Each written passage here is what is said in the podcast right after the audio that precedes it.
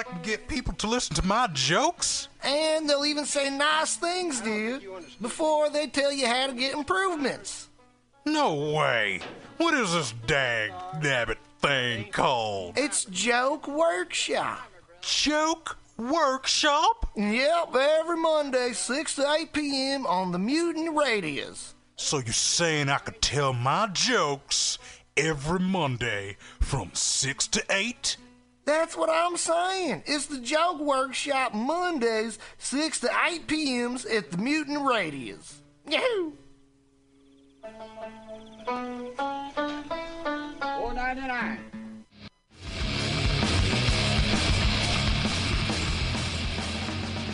Hungry for a burger? Mutiny Radio thinks you'll find the best burger in San Francisco at Counter Offer, located inside Bender's Bar and Grill. Counter Offer's menu aims to please your drunk face. Tater tots are served daily. On Tuesday nights, Counter Offer serves specials off the Taco Bell menu, only better. You can enjoy your favorite Taco Bell item without the guilt. Counter Offer uses only fresh ingredients and never store-bought shit. Special ingredients are made from scratch daily, including beans, ketchup, mustard, habanero sauce, and ranch dressing. Counter Offer even serves vegan mac and cheese. All of this great food is served two p.m. to ten p.m. daily and until eleven p.m. on Wednesday, Thursday, and Friday. Counter Offer is located inside Bender's Bar and Grill at eight oh six South Van Ness. Be sure to tell them Mutiny sent you. Counter Offer, baby.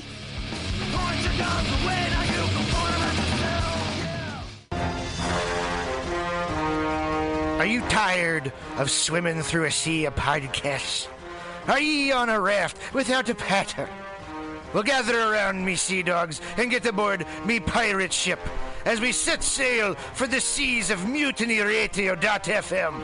From there, you can captain your own pirate ship as you sail through over forty-four different shows for all of your listening pleasures. They've got live comedy to small business advice, L G B T Q friendly to sports, vinyl to gutter punk. mutiny radio dot f m has the best programming the internet ocean has to offer you. I bet my peg leg on it, or I ain't scurvy shit-faced McRat.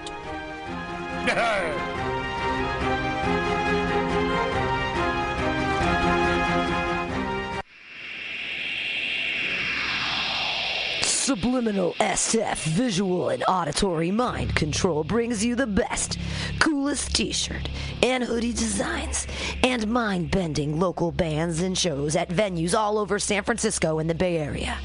Subliminal S F is here to destroy your sense of normalcy and plant ideas in your skull to make you cooler and a more awesome person.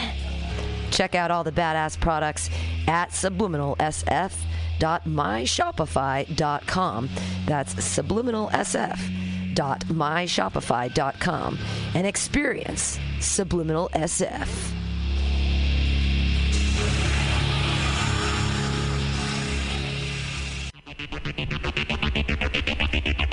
Tired of paying too much for your internet? Contracts and hidden fees got you down? Tired of supporting the same big cable companies that lobby against a free and open internet? Get Monkey Brains! Monkey Brains is a local internet provider who doesn't sell your data, bind you down with contracts, or trick you with hidden monthly fees. We're honest, local, and one hundred percent net neutral. Residential internet for only thirty-five dollars a month, business packages starting at seventy-five dollars a month. Go to monkey brains dot net and sign up today.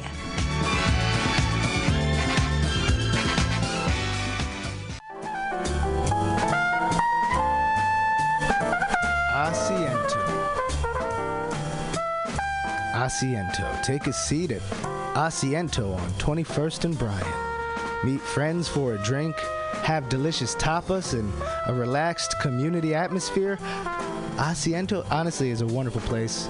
They have incredible bartenders and board games all over the walls, trivia on Mondays, Taco Tuesdays, First Wednesday, live jazz, live D Js Thursday, parties. The food is darn good. Special happy hour prices all night long. with your Mutiny Radio Comedy Festival ticket March first through fifth.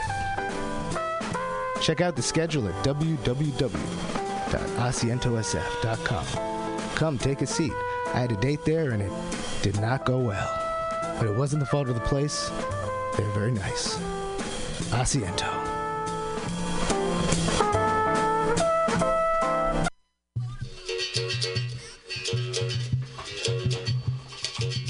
El Rio began her life in nineteen seventy-eight as a leather Brazilian gay bar. We are an L G B T Q plus space who is welcoming to all good people. We actively invest in communities to promote social change. We actively invest in our local arts and music scene to give space for artists. We actively pursue underserved communities in the use of our space. We are an awesome supporter of the fifth annual Mutiny Radio Comedy Festival, hosting an incredible offsite show Wednesday, March fourth, nine to eleven p m with L G B T Q plus and allied comics. So come out to thirty-one fifty-eight Mission Street at Cesar Chavez, San Francisco. It's open every day at two p m with an incredible back patio. El Rio is your dive.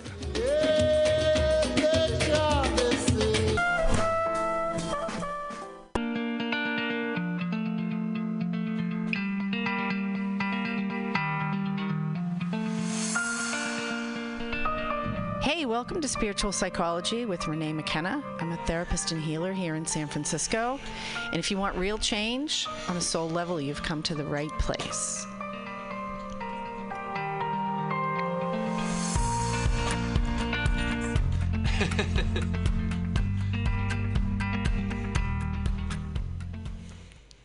So welcome everybody to Spiritual Psychology. My name's Renee McKenna and I'm a therapist in San Francisco. And I'm so excited. I have live guests this morning. I've only had dead guests up to this point, and it's really, really fun when they're alive. And so I have um, Carl Berger, who's originally from Maine. Mm-hmm. And um you know, East Coast. East Coast. Totally represent. Yeah. Yeah. Yeah. He traded out. Now he's in the other Portland. Yep. On the other coast, which is this coast. This coast, the other, the other one, yeah. And so, how's it been going? You here for the comedy festival? Yeah, I came down on Friday and been here throughout the weekend, uh, doing a lot of shows. Been on a lot of different podcasts. It's been a blast to uh, to meet a bunch of like really kind of weird, unique individual people and uh, funny comedians, and uh, see their shows, see their style of humor, and then hang out afterwards. It's been nice to just kind of stand around and spin a yarn. Awesome. Awesome. Well, I'm glad that you like weird, unique people. We'll get along oh, yeah. good. And I have Gaula Finman's going to come. She's looking for parking, which isn't always easy to do down the mission. Um, and so uh, you got to ask me, what is spiritual psychology? Oh, yeah. Please tell me. What is spiritual psychology? There you go. Explain so, a little bit. You know, yesterday... One of the things about, um, you don't have an accent. See, nobody has it. I don't know. I'm the only person from the East Coast who has a fucking accent. I don't know what that is. It's so weird. But it gets me a lot of interesting conversations with people. So yesterday I was in a, um, I was at the dog park. I'm always at the dog park. Not because I hang out at dog parks, but because I have dogs, right? Oh, okay. So, yeah. um, so I was at the dog park and, uh, And I was talking to my dog or whatever, and the lady's like, "Oh, are you from Boston?" And um, so she's from Lincoln, Mass, which is mm-hmm. which is a beautiful place. And and so we start to talk, and somewhere I'm always I'm a big yappy person, so I must have mentioned something about being a therapist, and she said, "Oh, what kind of therapy do you do?" And I said, "Spiritual psychology." And she said, "What is that?" And I said, "Well, it's a blend of hypnotherapy and Buddhist philosophy, and depth psychology and shamanism." And she said, "Oh my God, I Googled spiritual psychology this morning." No! Honest to God. And it's all because of my accent. Right? I will never lose my accent just because it gets me clients. And so, right? And so she actually booked, booked a session with me yesterday. That's interesting. Yeah, it was so do, cool. Do you have this happen a lot when you're when you like meet somebody uh, in public and you you let them know that you're a therapist? Do they ever like ask you to like help them on the spot? Like I know as like a comedian, or like somebody who's pursuing comedy, they say say something funny. Yeah, or like they either say say something funny, or like they go, "Oh yeah, like I could, I've tried that," or like, "Here's a joke." Then it's usually really racist, and you're like, "Okay, this is awkward. I'll I'll just have my coffee now." You know, I wish that people would do that. Oh, really? I love to do on-the-spot therapy. That's what I'm doing here. I mean, we'll yeah, do it yeah, today. Yeah. And I, I actually do a lot of on-the-spot. I've done therapy with people in Starbucks. I do therapy. I'll do therapy anywhere. Um, so I wish it happened more, mm-hmm. but it doesn't. You know, most people are too afraid. They're too private. They're too close about their suffering and their dysfunction. Yeah. Um, And I, I think it's terrible because we should all just take all of our clothes off and be as dysfunctional as we can. And then we can get the help that we need. Sure. Yeah, yeah, yeah. You need to set up a booth like Lucy in Peanuts, therapy, five cents, like a lemonade stand, but a therapy booth. Do you, Do you remember in Pe- in Peanuts when there was Lucy set up the therapy stand? Of course. So when I was a kid, that's who they said I was like. Oh, no way! It was Lucy. Yeah, because I'm bossy and mean. No, I'm not mean. I wouldn't ever pull the football out from under you. Maybe. I don't know. Um, but I have to charge a lot more than five cents in San Francisco. You know, I unless it's on the street or on the radio. Yeah, right? yeah, yeah, yeah. So part of the reason that uh, I like to do the show and that I wanted to do it, um, to do live therapy with people is because... So this work is very experiential. It's not like regular talk therapy where you're just like figuring out and naming things or like, oh, that's what happened to me and now I understand it. Um, there's a place for that, but mm-hmm. I actually don't find understanding things does any more than make me smarter. It doesn't make me feel better. Right. And so it's actually doing the work. And this work is... not just experiential for the person, but it can be very visual. Uh, we use a lot of the active imagination to what I call concretize or make concrete all the kind of non-rational aspects of ourselves, our emotions, our spirit, our energy, our relationships, our experience, that are just ideas. And when we can give them a form with our active imagination, once something has a form, you can work with it. And, um, And there's a lot that can be done. And so as people describe what's happening to them, I find it really, really interesting to be able to listen. And we can actually follow each other's process. And because, you know, humans are all pretty much the same, mm-hmm. more or less, once yeah. you get down. Sure. Um, there's a lot to be gathered, I think, from knowing what's possible. I know for myself, when I know what's possible for someone else, then it makes it that much more possible for me. Yeah. You know? Um, so, so tell me about your dysfunction. What's happening? All comedians that I've ever met come from crazy families, and they either were going to become a therapist or a comedian or a criminal. Yeah. And some of them have done all of those things. So tell me about yourself. Yeah. I don't, I don't, I'm just thinking back. I don't think I've done a whole lot of criminal activities. Oh, that's too bad. Necessary. Nothing like, I mean, I haven't like killed anybody. Oh, that's good. Killing but, is bad. Yeah, that's bad. Generally bad. Crime can uh, be kind of fun though. I mean, Sorry. Yeah, no, like, I mean, you know, you this and that, and speed every once in a while. Okay. Pirate things off the internet. Speeding but. is not a crime. I'm sorry. Speeding is just fun.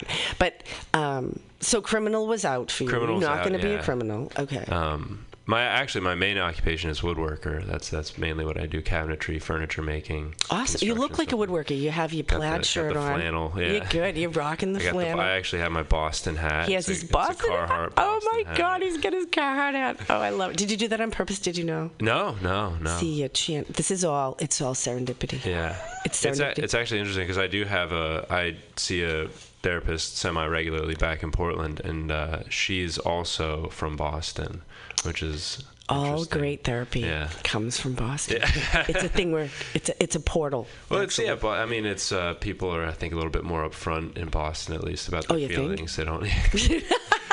What are you trying to say? Yeah, no. yeah, yeah, yeah. um, but yeah, about me, I guess like I I grew up uh, grew up in Maine in a town called Booth Bay, uh, pretty small town. My folks split when I was probably uh, somewhere between six and eight, mm. um, and lived mostly with my mom. Okay. Um, spent uh, Friday nights with my dad, and that was about that was it until eighteen, or I guess seventeen when I actually I left the house at seventeen. So that's kind of the the abridged backstory. And then what happened? Then I moved to Oregon. I moved to Portland. Um, Basically, didn't I didn't know anybody out there, but I moved. I went out there for college and tried to blaze my own trail. Just kind of try to, you know, start something new. You know, you kind of, it's like if you leave, if you go to a new place, you can kind of shake off whatever baggage you had from behind, kind of from your past life, and you can start as a new individual if you like.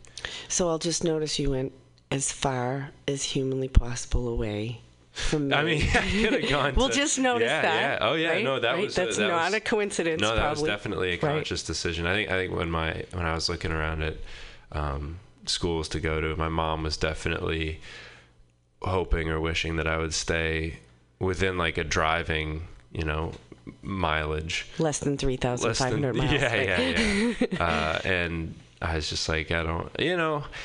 I was like, I don't want the chance of you dropping it unannounced. Not, not. I mean, I love my mother, but you know, it's like, I think it, I, I reached a certain point in my life where I was like, I just want to do my own thing, you know, just be try try stuff out on my own. So in therapy, we call that individuation. Sure, yeah, becoming yeah. an individual. Yeah. I think you know, and for me, that's I think our work here as humans in our life is to be the particular us that we're supposed to be. Not yeah. the us that mom or dad or culture or religion or whatever wants us to be. And a lot of the work is stripping away all those ideas of who we think we should be to really be who we are. Mm.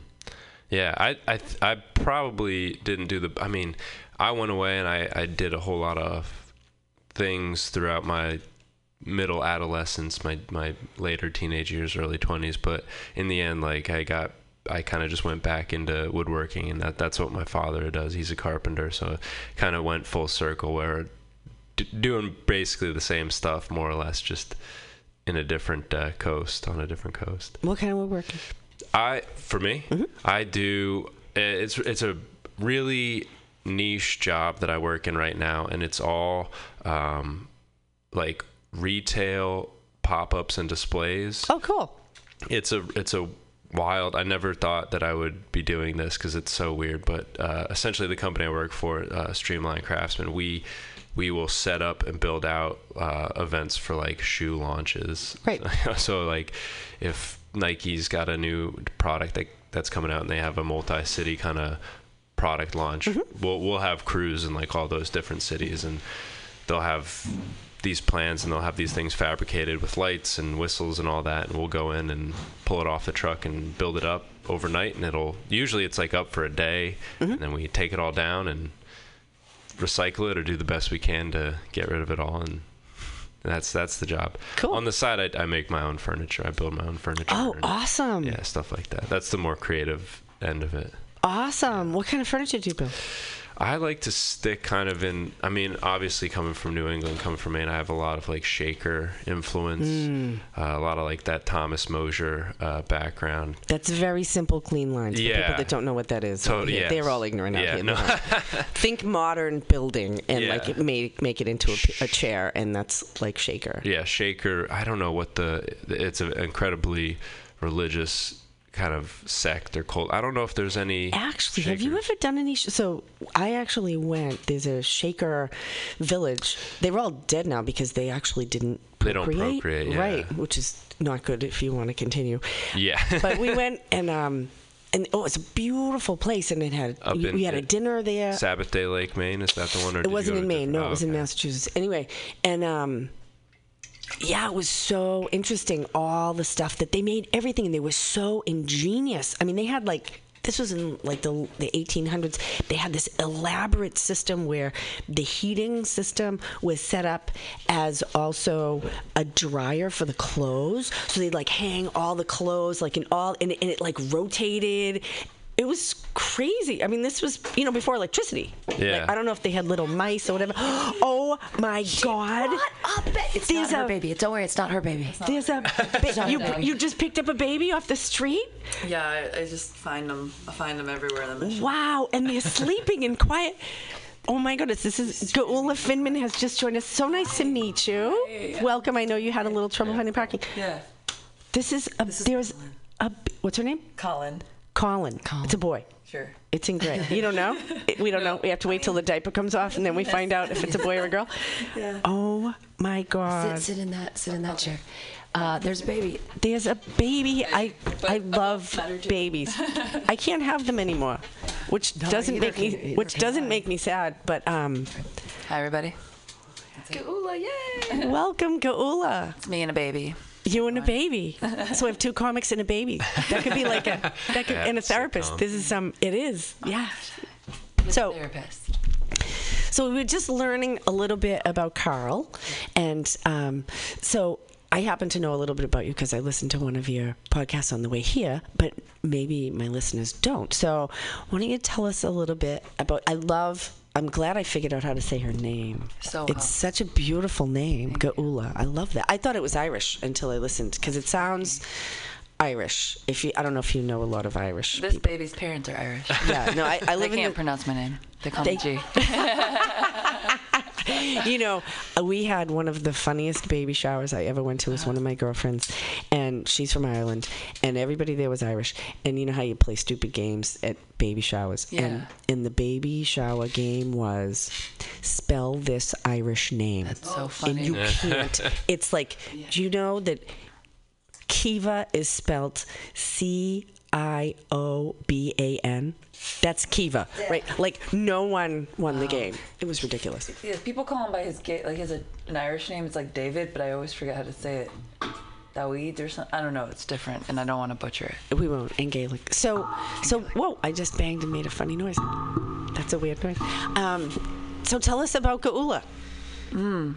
Um, okay. I usually drink coffee, and I didn't today. Oh. um, but to go a little deeper, maybe. Um, I moved to San Francisco in September from Detroit, where I was born and raised. Welcome. Um, traveled a little bit. My only experience in Detroit was in the Detroit airport, and they took my knife. Oh. This was before nine eleven, before you wouldn't even think about bringing a knife, but it was my, it was an awesome knife. Was it like a collapsible knife? Yeah, it was like a fold-up knife. It was like five inches long. I just, for some reason, and they took it. I was so bummed. Anyway. Like a full chef's knife. Just like I would love to have, I have a good friend who's totally into knives. Um, anyway, but I digress. Go ahead. So just an open-ended Gaula. Um, people are probably like, well, what does that name mean? They, I get that a lot. So it means redemption. Love that. Yeah. Um, it comes from my parents, who are both Jewish, and then found a very weird spiritual path. So they named us names that were like really intense with a lot of meaning, mm. and uh, left us to deal with them. There you go. So what is what's what does that mean for you in your life? Redemption. What is that? Well, I mem- I remember like so it, ca- it comes from like this sort of unanim- like. group redemption of like the world is gonna end, and there's gonna be like people riding on the backs of eagles and like fucking going to the Holy Land. So that's like I had to divorce from that meaning for sure. Wow. So, so really out of Revelations? Yeah. Oh wow. Yeah. Like the big redemption. Yeah. Like there's very specific things. Like the one that was supposed to happen in twenty twelve that we missed. Yeah. Okay. And it's like we're still waiting. It's one of the things that they say in like the prophecies is like the prophecies that like fruits and vegetables will get like so big that like ten men will have to carry one grape. And I'm like, it's just like G M Os and shit. You know when people, you know when people like try to get like science and, and religion and be like, see, it's true. Uh, anyway, I'm, I digress. What are we talking about? We were talking about um, redemption and what it means for you. Yeah. So now it means like personal redemption and like, um, I did a lot of work like, from probably eighteen and on to to uh, sort of get beyond guilt and shame in myself and others, and like mm-hmm. being your full, truest, honest self in the moment, even if it means like having bad manners or something. You know, just like honesty is kind of it. Awesome. Yeah. Oh, we'll we'll get along good. You know, she she missed the prompt. I just said that. Like, so for me, the core of my work, and I think our work as humans here on this planet, is to be the authentic person that we are, and to. to divorce ourselves from all of the guilt and shame and the shoulds and all that, mm. and be the unique, quirky, what was the word you used? Quirky. I can't remember. Zany. It was, that was so Zany. long ago. that, was, that was almost five minutes ago. I it was. I can't no, I, did you have your coffee? We were talking know, yeah. about furniture. Yeah, because yeah, he... Um, He's a furniture maker and a carpenter. Yeah. Because he hasn't been totally discovered. Saturday Night Live isn't Yeah, yeah, they yeah. They're not they're not knocking on the door. They might be. Like you have you two never worlds know. You could be discovered in. You know, like the furniture world too. You could blow. You know, furniture's you gotta, funny, isn't uh, it? Yeah, it's it's a funny. Oh man, I don't know if you guys watched uh, the the series Parks and Rec, Parks and Recreation. I've seen. Mm-hmm. So there's like the character. Uh, what is his name? Ron. I can't remember his last name at the moment, but he's like a woodworker type guy, and I I loved throughout the whole series he would subtly name drop famous furniture makers. Oh and wow! No one, it's like I'd be watching with friends or like watching with a girlfriend, I'd be like, oh yo, he just name dropped Thomas like Tom Hucker or somebody else, like Sam Malouf, and, and everybody people are like, what? I'm like, yo, that Sam Malouf's like the greatest rocking chair maker ever, and then I'd like pause it and like Google and show them their work and like, dude, we don't care. Like there are nobody... so many layers to that show, people. Yeah. That's actually like, really cool that was, they did that. Yeah, and I'm like, like he he name drops Tom Hucker in one. He's like this uh, in New York kind of, uh, I would say like avant-garde furniture maker who I've met and like chatted with. We're Facebook friends. I'm kind of bragging right now, so you should be impressed. Your name dropping. Like yeah. that two worlds you're trying to. Yeah. Trying who is it? Tom Zucker. Did you Thomas Hucker. Yeah. Thomas, Thomas Hucker. Hucker. Okay. Hucker, yeah. I can I can act impressed. Yeah, you know. Please, thank Whoa. You. Yeah, that's, no, a, Thomas that's Hucker. What I need. That's I awesome. Yeah, that's pretty cool. What, what about Ethan Allen? my my name dropping. Yeah. Ethan Allen. You uh, I used to work for Ethan Allen. Did you really? Shout out to Ethan. Shout out to Ethan. Absolutely. Yeah. Wow. I'll have to think of a name that I can drop. Can I make one up? I'll have to think of it.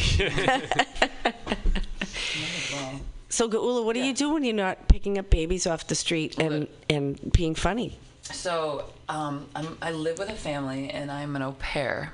Oh, awesome. So it's pretty full-time.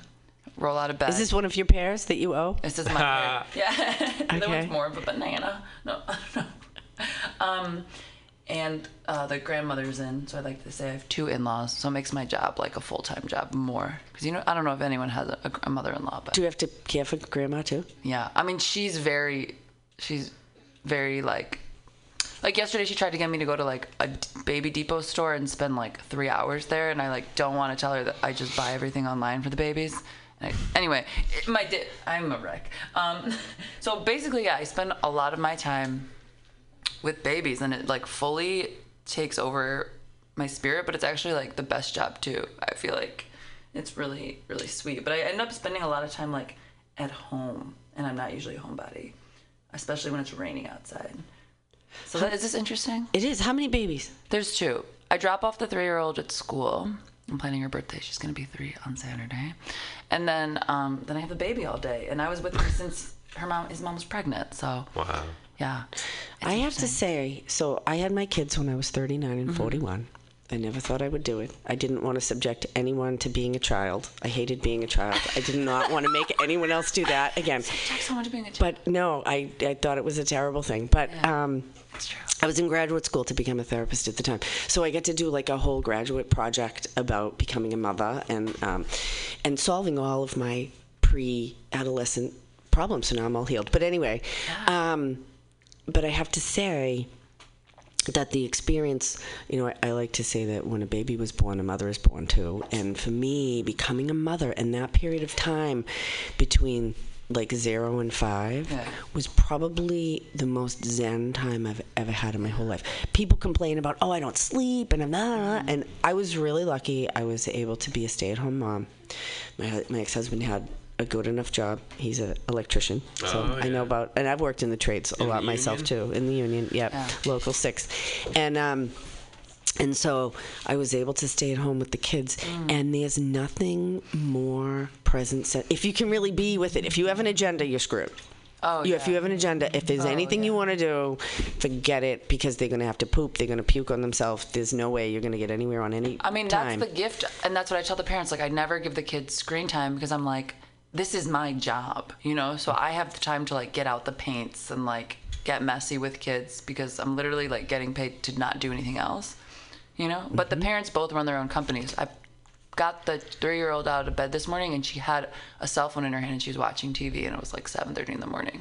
So it's like a, a, a screen time and a lollipop if I'm not there. Oh. Well, thank God for you. So they they're very pro- like they they're grateful. They're like, we're paying you to love our children, but it is weird because they're actually not mine. It's my job. Yeah. So it's very weird. How often do the parents that if yeah. I can no, no, no, how no. do they like interact with their kids often, or is it like the mom does and the dad? Oh, this is such gossip. They don't listen to Mutiny Radio. They definitely don't. But I, I analyze because I also I, I love I, I told myself I wouldn't analyze them too much because it's my job. But I fucking did.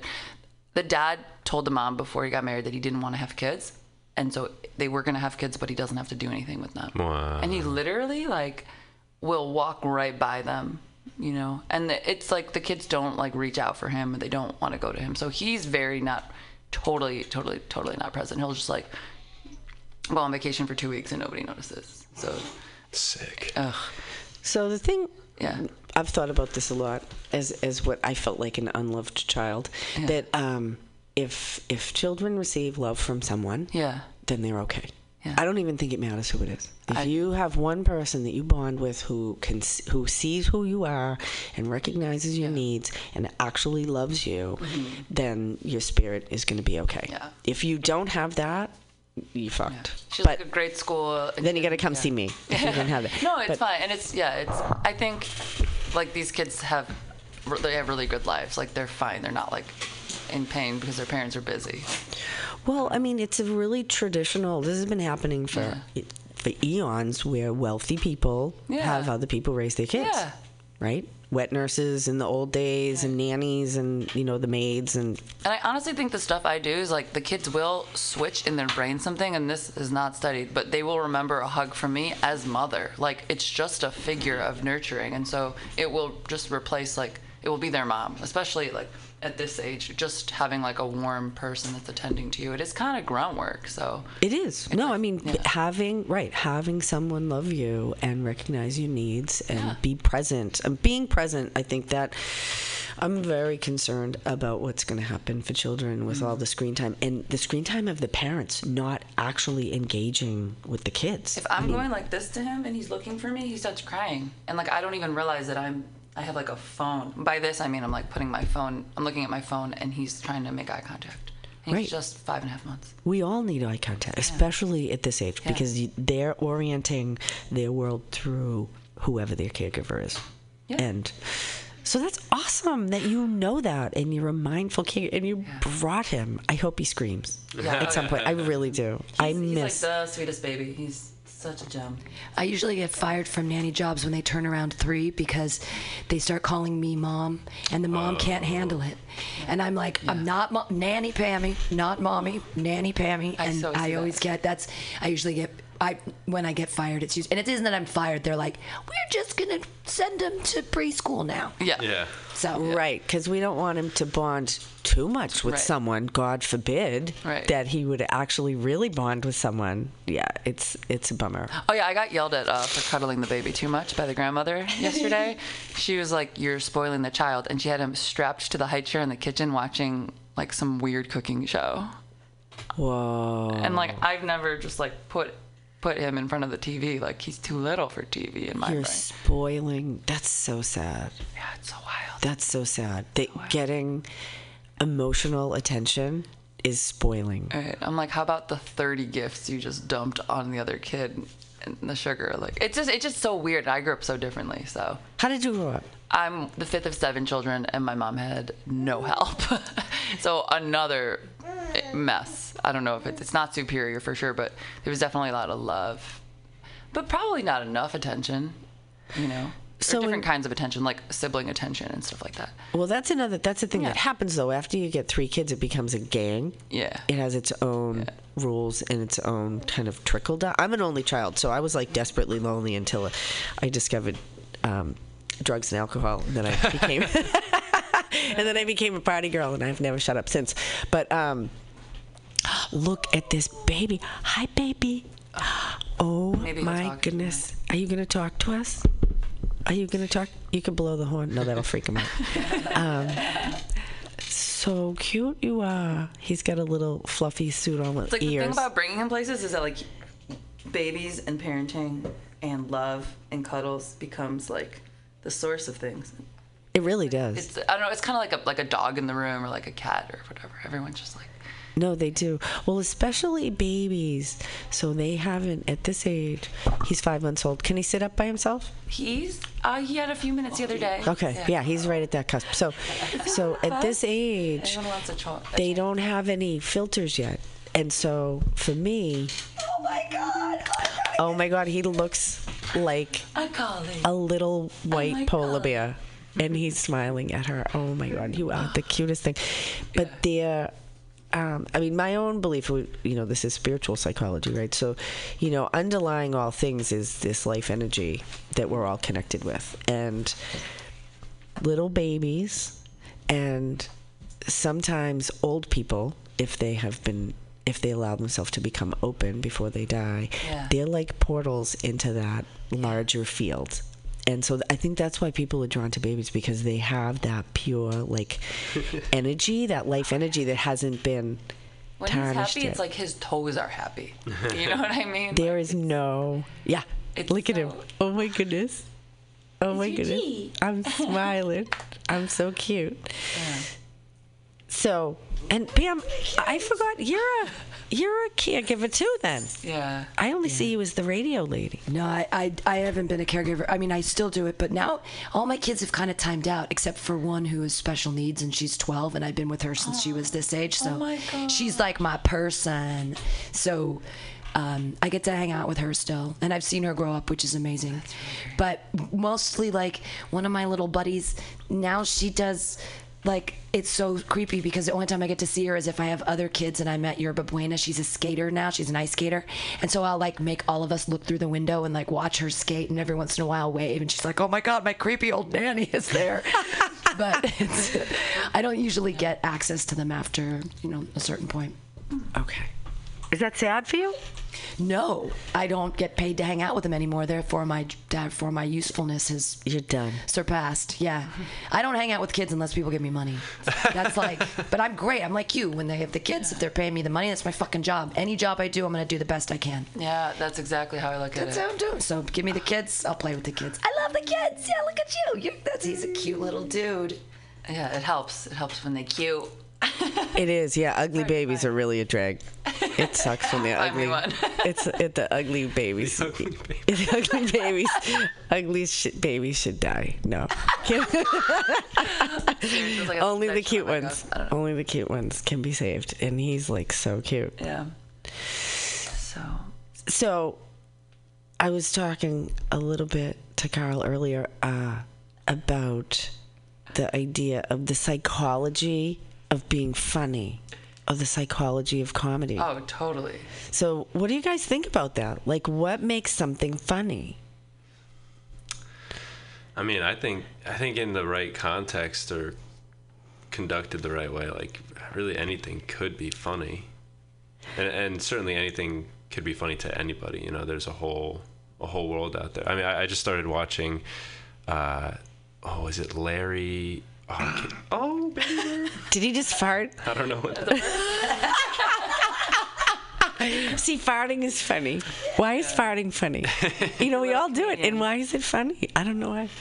But I, yeah, I just started watching this uh, documentary series on Netflix. It's it's done by the creator. He, he like, created a bunch of uh, T V shows, movies. He was a writer, comedic writer for a while, and I can't remember his name. But he goes around the world and interviews folks in like different war-torn regions uh, to talk about comedy and humor. And the first episode, he's like ma- mainly in Iraq uh, and talking about how they maintain humor where they are. But then I know he goes to like Nigeria and interviews like uh, you know former like child soldiers. Wow. And asks them about how they. How funny is it when he chops someone's head off with, with a like, machete? Whoa! Well, like they were, so they talk about how when they're living in an absurd, like an absurdist uh, world where like things like that happen, and that's regular, that your humor becomes that level of absurdity too. Wow! Right? Where they have to just kind of like laugh at stuff. You're gonna laugh at whatever your world is. I mean, look wow. at look at the soldiers in Guantanamo Bay who were piling naked detainees up, and that was their joke. That was their that they were like that was the joke. Funny, right? Because they're in a because like right. pe- putting people in dog cages and chaining them up and stuff is like uh, absurd, and I think the, the humor just kind of meets the absurdity of the situation. What is absurdity? That is an interesting question. Yeah. What is absurd? Um, I love to be deep. Yeah. Sorry. Um, what is absurdity? I mean, for me, so I think about comedy, and a lot of things that are funny have to do with pain or mm. suffering. Like a lot of, you know, it's it, there's a measure of truth in it that's painful, and then we laugh about it. Mm. And it shifts our, for me, it shifts my, I laugh at myself all the time yeah. because I'm always in pain.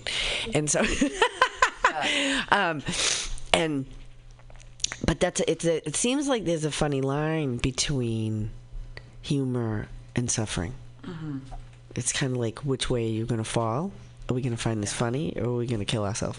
Right. And I think, like, there's a, the shift of, like, war-torn countries and that reality, and then in United States, or sort of very developed, very privileged countries where I think our sense of comedy and our structure of comedy comes from. So there we don't have, like, war-torn countries and limbs to laugh at. So what do we do? It's like, I think for for me, it's like, uh, yeah, it's that suffering. But I think, and again, I'm going to go back to shame. It's like, what parts of our human experience do we still feel shame for? And it's sort of like in the past ten or twenty years, we've like, with the help of psychology and with the help of like a lot of good media, like it feels like almost everything's been talked about with the human experience. Right.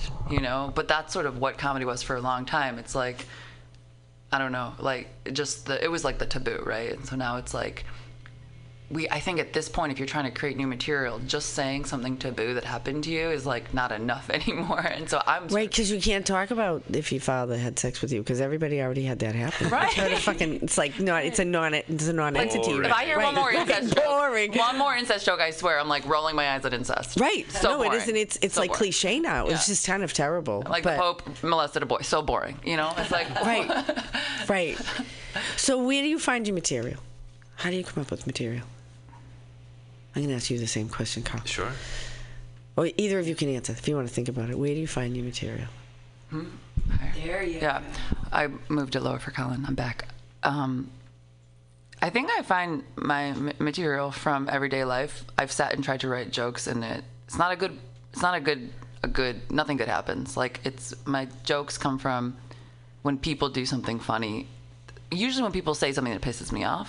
That's where my jokes come from. Oh, really? It's like I think, like it's not anger because I don't, I'm not like I don't get super angry, but like the the the first pangs of anger are where my jokes probably. And come then from. It becomes so that it it's feels like, look like, at this bitch. It's right. So it could go one way, and you make it go the other way. Yeah. Oh, that's just and even in life with that person, with conflict, this person will say something to me, and I'll just be like. Like, I'll just be like, look at this bitch, but in, like, a funny way to them back. Like, that's kind of how I deal with conflict. I deal with conflict with humor, and then my humor is the conflict, too. It's like a... Like, in life with seven kids and a mom, like, I think that's where my comedy really comes from. And it's like, there's a lot of conflict constantly. Right. And then just needing to be the funniest one in the room to, like, take the tension away. Or, like, somebody says an insult to me, and I'm going to diffuse it by, like, making everyone laugh. You know what I mean? So, are you...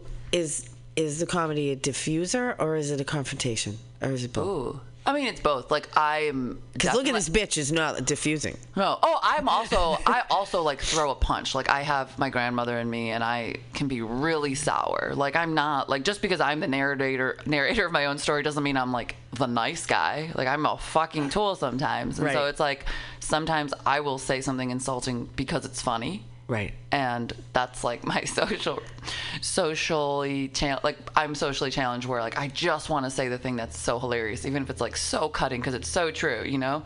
And I'm kind of like the person in the room. I saw this funny satirical headline the other day that was just like, uh-oh, like sh- person in the friend group decides she needs to tell everybody exactly how it is, you know? And it's like, I'm totally that person that needs to like call everybody out on their bullshit and like. Oh, oh, pick me. I do yeah, that too. I, I just... Like, is it necessary? Like, just let, what is that? Like, what are more of those expressions? Like, live and let, let live. Fly or something? I don't know. Like, let let people, like, people know. Is that, like, I just made up that expression, I think. Like, let oh, the ducks lie? No, let the rats eat. Let the rats eat. No, like, like, like, why do you got to pig at other people's weaknesses? You know, I totally am. I'm fucking. Well, it makes us feel better about us totally, when we do totally. that, right? When we pick and on that's other also, like, weak. where my, where all that, all that part of my brain is, is where the shit comes from. What about you? Where do you get your, Carl, where do you get your? Sure, yeah. We're, we're passing baby. a baby back and forth. Okay. Baby passing. Uh, I, I mean, similarly, I think. Oh, that's a hard word to say. Similarly? Similarly. Do you yeah. ever try to say that like ten times? Similarly, similarly. similarly. similarly. You can't. I, I think can't it's do it more definitely three. harder with like a thick, thicker New England accent. You, oh, no. It's my deficit. Go ahead. Uh, I, I pull from experiences in everyday life and. A lot of times I... Do you make like, furniture jokes? No, I, I thought I thought about that. I did actually think for a little... Like I was like, you know... Because like, I come from like a pretty blue-collar uh, town and like a, a blue-collar life. And so I was like, man... I, Everything... I there is no white-collar in Maine. No, not until the summertime when everybody comes up from New York. And those stuff. people don't count. And they don't bring their collars anyway. No. But... Uh, the Bushes and all those fucking Yeah, the, the Martha Stewart's got a place in Does Bar, she really? Bar Harbor, yeah. Martha. No one even says that name anymore. Oh, my God. There's another name drop. Oh, my God. Oh, my God. You're so good. I dated a, a girl up in Bar Harbor who, like, I think she like cleaned her house. Whoa! Yeah, I know, I know. Wow. Whoa! Big, big news. Whoa. Yeah, but you know, I gotta That's say, I was fascinating. So anyone's house, I would want to. I was a house cleaner for twelve years, right? Oh yeah. And I'm gonna say, cleaning Martha Stewart's house, that is a name drop. Yeah. Oh I mean, yeah. Of all the people to clean for, can you, you imagine know, cleaning like, for her? You want to know like what she gets particular about so badly, right? Like. It was also everything. Like, it was I'm going to tell you. Like I want to know about her Tupperware. Drawer. Everything. It's an enormous dildo collection yeah. that she needs cleaned bi-weekly. Yeah. A little Are you kidding? No. I that woman never I'm used a dildo in her life. Please. Friends with Snoop Dogg. Yeah, they are good friends. Are they really? Yeah, they have a show together. What? Yeah, yeah. Oh, I'm so culturally. But this was all. This was like off season because like people. It's so it, the whole wealth uh, like.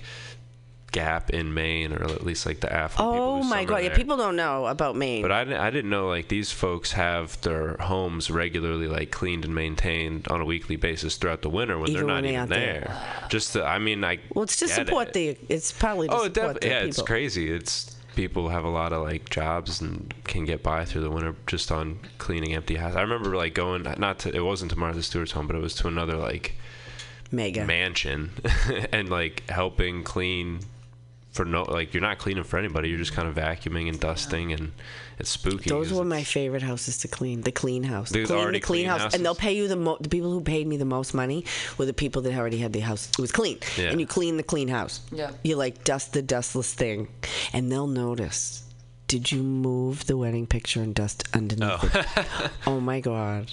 No, and they'll they'll know they check. It's crazy, but um, no. So a lot of people don't know because they've never been to Maine. Right, can't get there from here. Yeah. Right, can, you can't even probably. Can you do a Maine accent? Oh yeah, yeah. I'd have to. You'd have to think about I'd have it. Have to huh? go back and I try. I yeah, could do I got, a better one than you. It, it, it was so traumatizing in high school because it was usually like a Maine accent, like. Come here, you fucking bitch tits! I'll kick your ass. And like stuff like that. There it is, there it is. And then it was followed by just me crying a lot. So, so you you moved to Portland to yeah. try to put, block that out. Maybe we'll do a little trauma work Were on you, you in the fat? Why would they call you bitch tits? My uh, uncle actually called me that once. Yeah, I, when I I was like a little chubby kid growing up. Uh, it was so funny. I, it, it was a, a we were actually uh, doing a family vacation in Jersey. And he was like, get up, bitch tits, we're playing mini golf today. Oh, that's terrible. That oh, my funny. God. That, he thinks it's funny now, so that's where he gets his... I mean, I think it it is funny. It's like, the, ju- yeah, just picture yelling that at like a chubby little eleven-year-old. Oh, gives you character. Yeah. Terrible. But, uh, yeah, stuff like that, uh, life. I, I, I'm trying to kind of work toward or focus more on, like...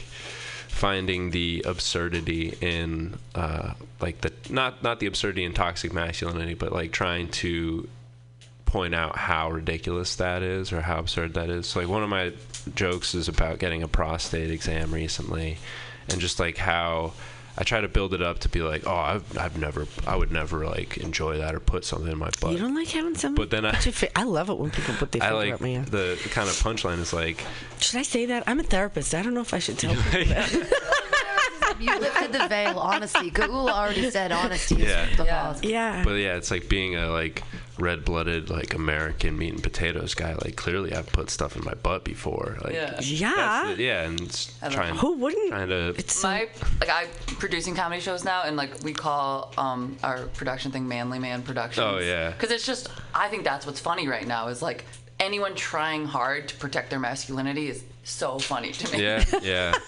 Like, we already know, like, other men already let it loose, you know? Like, we already know, like, you cry or you need to cry or whatever it is. But it's, like, that's the stuff I work on, like, in relationship with men is, like, the manly man stuff. The manly man stuff. Yeah.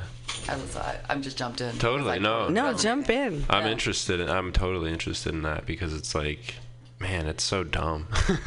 What's dumb about it? It's, I don't know, it's like a, uh, it's it's dumb in the same way that, like, Valentine's Day is dumb, right? It's like a totally constructed right holiday. It's a totally constructed, like, reality. I mean, it's based in, you know, centuries of, of oppression and what have you, and and... Well, it really oppresses the men. Mm, I mean, sure. that's what yeah. I see. You know, I, I think about one of my favorite clients. He's actually dead now. Not because he did therapy with me, but... um. And uh, total, he was a carpenter, total manly man, um, a big, strong guy. And he was adopted, and he had a lot of trauma from being adopted. Mm. And, um, mm. you know, he was in foster care for the first uh, couple of years of his life. And, I mean, he got adopted by a beautiful family, but he had this, like, lifelong suicidal ideation. Like, he had always wanted to kill himself. And he never told anybody because he just had lived with it. It was what he thought he should live with. And I told him, like, we could fix that. And we ultimately did. Mm. But, you know, I remember he would come and, um, and he would say, I'm not going to cry. I'm not going to be a wimpy guy. I'm not, he would, like, that's, he would just, it was like a chant for him, like, I'm not going to cry, I'm not going to be a wimpy guy, I'm not, and basically, it was, I'm not going to have vulnerable feelings. Right. I'm not going to be, a like, a, my fully feeling human self. And when he was able to actually allow himself to have all of his humanity and make room for that and know that it didn't, it actually made him stronger as a person. I mean, it's almost like these con- like these tools were useful. Like I, I don't like to talk about evolution because I don't understand it, but like in, let's just say historically, not in, historically, like where men were like physically combative, or even in other places in the world, and it just seems like counterproductive to the struggles that men have right now. Like they're sort of not just breaking down old habits, where like maybe not having strong emotions and like being physical f- before talking about something was like productive at some point in history, like wars. I don't know. Well, I have a whole philosophy about what's happening in the world right now and, and what that comes from, which is kind of, you know, uh, Carl Jung was a very famous therapist. Mm-hmm. He was a student of Freud, and they had a falling out because Freud did too much cocaine, and uh, among other things. And um, and Carl Jung. Um, I introduced the idea that um, that everybody has masculine and feminine within them, and that the world, I mean, in general, I think we can we live in a world of duality where we have day and night, and we have good and bad, and we have we have taxes and people who don't pay taxes, but we have um, and we have masculine and feminine, and those are not gender, they aren't genital right. specific, right? So that the masculine is like the active, intellectual, um, protective force in the world, and the feminine is the receptive, wise, more mysterious, earth-based, and um, and together they make babies, like we have right here, right? You have to have both to have babies, yeah. but. Um, and historically, they were really, really separated, so that the men took on this like masculine role, right. and the women took on this physical role, and there were like social rules to not um, to not overlap each other. I'm not quite sure. I, I think we're evolving as a species, myself. Yeah. And part of evolution really requires a tremendous amount of self-responsibility. Yeah. And you know, I. Um, I personally think it's interesting to look at it from this perspective, that a lot of misogyny and a lot of the oppression of women, women have really participated in that by not being willing to take full responsibility for themselves and to own their masculine and to own their own ability to wow. be protective and proactive and intellectual. And the same thing with men. I, th- I think that's the call for us as a culture right now, mm, is is for each of us individually to become more of the opposite. I tend to orient fairly masculinely myself, and a lot of my work as a person Um, has been to become more feminine, because I looked, I absorbed a lot of that misogyny, that women hating that we have, and thought, because I had a sickly mother who was just manipulative, and how she ran the world was to just collapse, and then people would have to like go into the void to help her, and um, so I was like, well, fuck that. I'm, I, Where does that come from? Because I used to do that. It's a feminine. It's it Where is. Does that come from? So it's the shadow side of the feminine. So the the, the positive side of the feminine is to be receptive I, I and surrendered. Oh. Right. But the, so the shadow side of the feminine is to feign powerlessness, which is not surrender. Is to really openly accept what's there and to um, to be. Allow yourself to be changed by what's happening, and the the shadow side or the dark side of that is to manipulate that and to, to act like you're open out of powerlessness, and it calls other people to come in to save you. Yeah. Yeah. I shall lie down on this fainting chaise lounge. Right. Oh, right. Very Which, specific furniture. Yeah. Very specific. Another. Oh, you're good. He's good. He's like the guy in Parks and Rec. We got the thing. We got to get out of. I forgot the last name until now. We'll have to look. Did you should look it up. Wow. So, so the idea. Um, maybe we'll work a little bit with this. You know, the idea. Uh, this is my understanding of relationship too. Um, even homosexual relationship or whatever the f- orientation of the relationship is, is that we're drawn to partners that have more of the opposite or the places that we're underdeveloped. And, you know, in, in the old world, it would be together we come together, we make a whole. But I think really what we're being called to now is to become more like whatever our partner is so that we each become more whole. That's mm. kind of my interesting theory resonating of... Um, of life. Yeah. So, making fun of the manly man. Yeah. I mean, do you do that easy. too? Oh yeah. It's too easy. Is it too easy? I, I almost think so. Yeah. I mean, it like it's an easy target because everybody hates. It's, it's like if you make fun of like straight white guys, it's like everybody hates them already. Yeah, I love straight, straight white guys. You're a good-looking straight white guy, so oh, it's got to be hard. Stop. Like you're you're putting it on yourself. Like I really like straight white guys. I do. I do. I like bisexual straight white guys too. Right. um. So, who's hard to poke fun at? If white guys, straight white guys, that's too easy. The manly man. I mean, you don't ever, yeah, I guess the idea is you never want to punch down, right? You never want to make fun of somebody who's kind of in a in a place below you, like whether that be physically speaking, socioeconomically speaking, in any kind of terms. So you're kind of limited.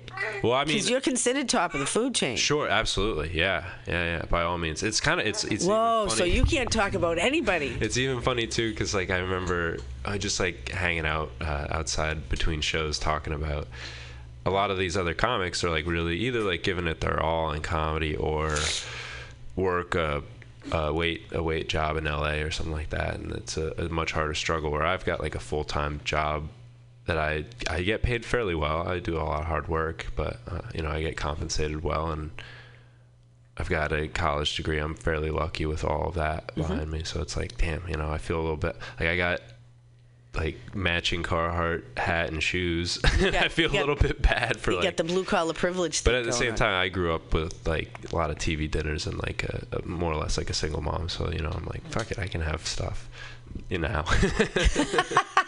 I do think it's like it's interesting, like with with this age of like I've heard a million comedians say like it's hard to be a white man right now and. Oh, it's not hard at but, all. But we do want to hear. Maybe. We do want to hear that. I will. I want to hear the stories of struggle. Like, w- what was your struggle? Because white guys have struggle. White guys kill themselves. White guys shoot up schools. More white, white guys, guys have a bad kill day. themselves. Exactly, than it is yeah. by far. And we don't know about it because it's like or we, I mean, we, we're learning like the why, but the why is sort is still interesting. It's still less touched than a lot of other topics to me about like, I mean, I don't want to say the word vulnerability because that's like all comedy and that word's doesn't, it's like stop meaning something to me because we use it so much. But like, I do really still like to see when like a white guy's on stage and he's like, shit, I have five more minutes and I don't know what to talk about yet at an open mic. I'll always be like, talk about your mom. It's like my heckle. Because like, and then they think, oh, well, I don't have anything to say about my mom. And they'll say one thing, like one loaded thing, tongue in cheek, and the whole room laughs. Because it's like, I kind of just want to hear white guys talk about their moms. And mm-hmm. their, I don't know. It's like they, there's still this thing of like, I don't want to be personal on stage. I want to write a jokey joke. Mm. I don't know. And I'm always like, why do you got to be so jokey-jokey? Like, just do something autobiographical, too. Yeah, yeah. I don't know. That's my personal curiosity with, like, male comics that are, yeah, that are avoiding that specifically. Are you, are you a jokey joke or are you a personal joke?